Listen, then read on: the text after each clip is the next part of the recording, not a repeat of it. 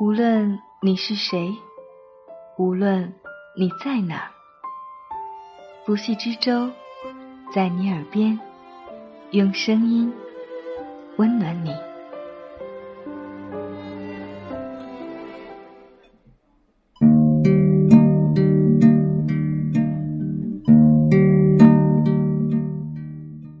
你好吗？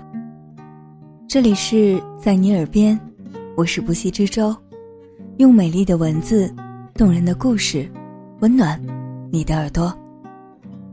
今天我们要同大家分享的文字来自魏天成，告别一定要用力一点。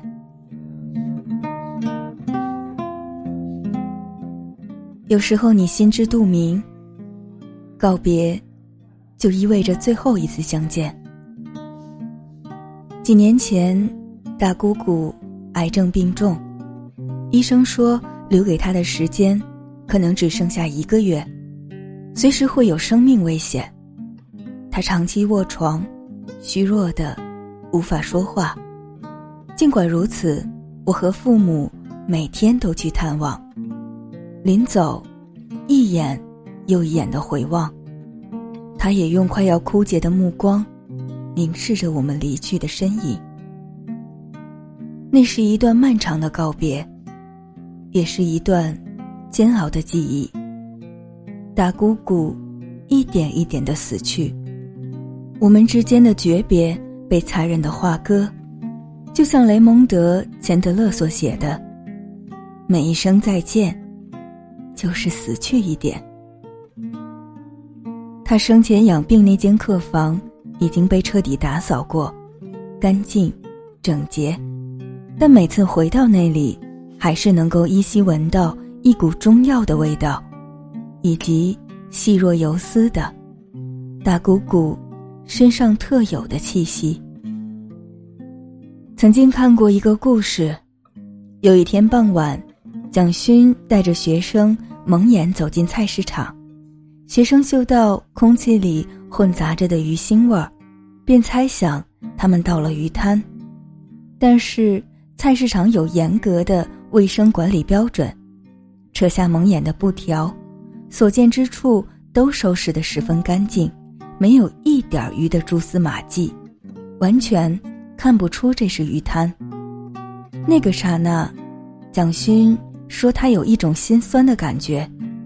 如果一条鱼也是一个肉体，如果他已经走掉，为什么他的气味还留下来？和前女友最后一次见面的场景我一直记得。那天我们分手，我送她离开，一路无言到了地铁站，地铁轰隆轰隆地驶来，减速靠站，制动时的车轮摩擦着铁轨，声音尤为刺耳。最后抱了抱她，关门提示音响起，她钻进地铁。不断有人涌来，从我的身后擦肩而过，我被挤到数步以外，眼睁睁地看着车门缓缓关上。他也已经淹没在拥挤的人群之中，地铁又轰隆轰隆地穿梭而过。我怅然若失地站在原地，望着那道虚影，发了许久许久的呆。隧道里的风一阵又一阵，怀揣着告别的心情，回忆就随风而去。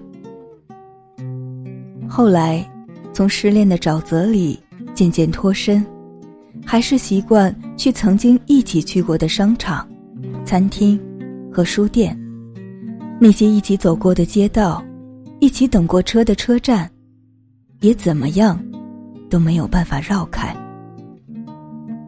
很多次，在越熟悉的地方，我就越恍惚，觉得一抬头就可能再次遇见他。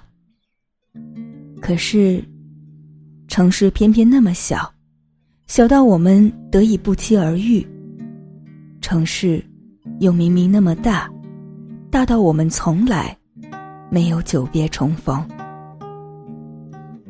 虽然人来人往是生活的常态，告别和被告别本就是人生的一大主题。但是一想到这样后知后觉的诀别，心里就不是滋味。少年派里说，人生就是不断的放下。然而痛心的是，我还没来得及和你们好好告别。当时呢，算是好好告别了吗？这就是所谓遗憾吧。而我们期待重逢，也或许是想弥补昔日仓促的告别。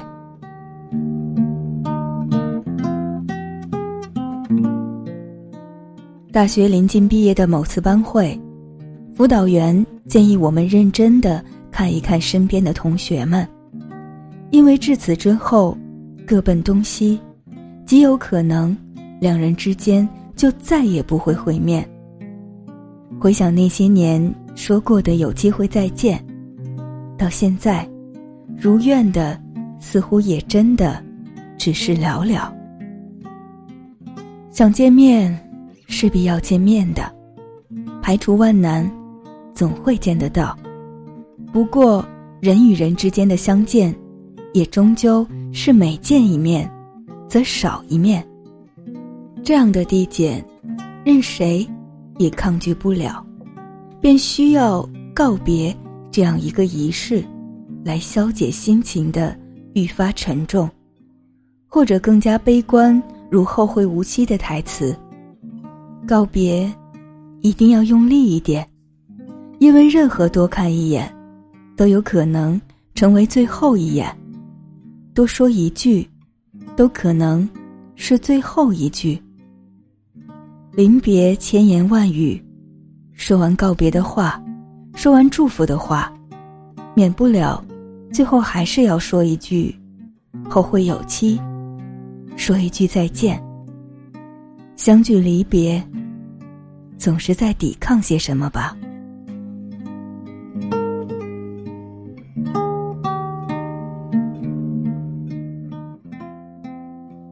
感谢魏天成的这篇文字，也感谢你的用心聆听。我是不息之舟，告别一定要用力一点。欢迎在节目下方留言或微博不息之舟的海洋与我联系。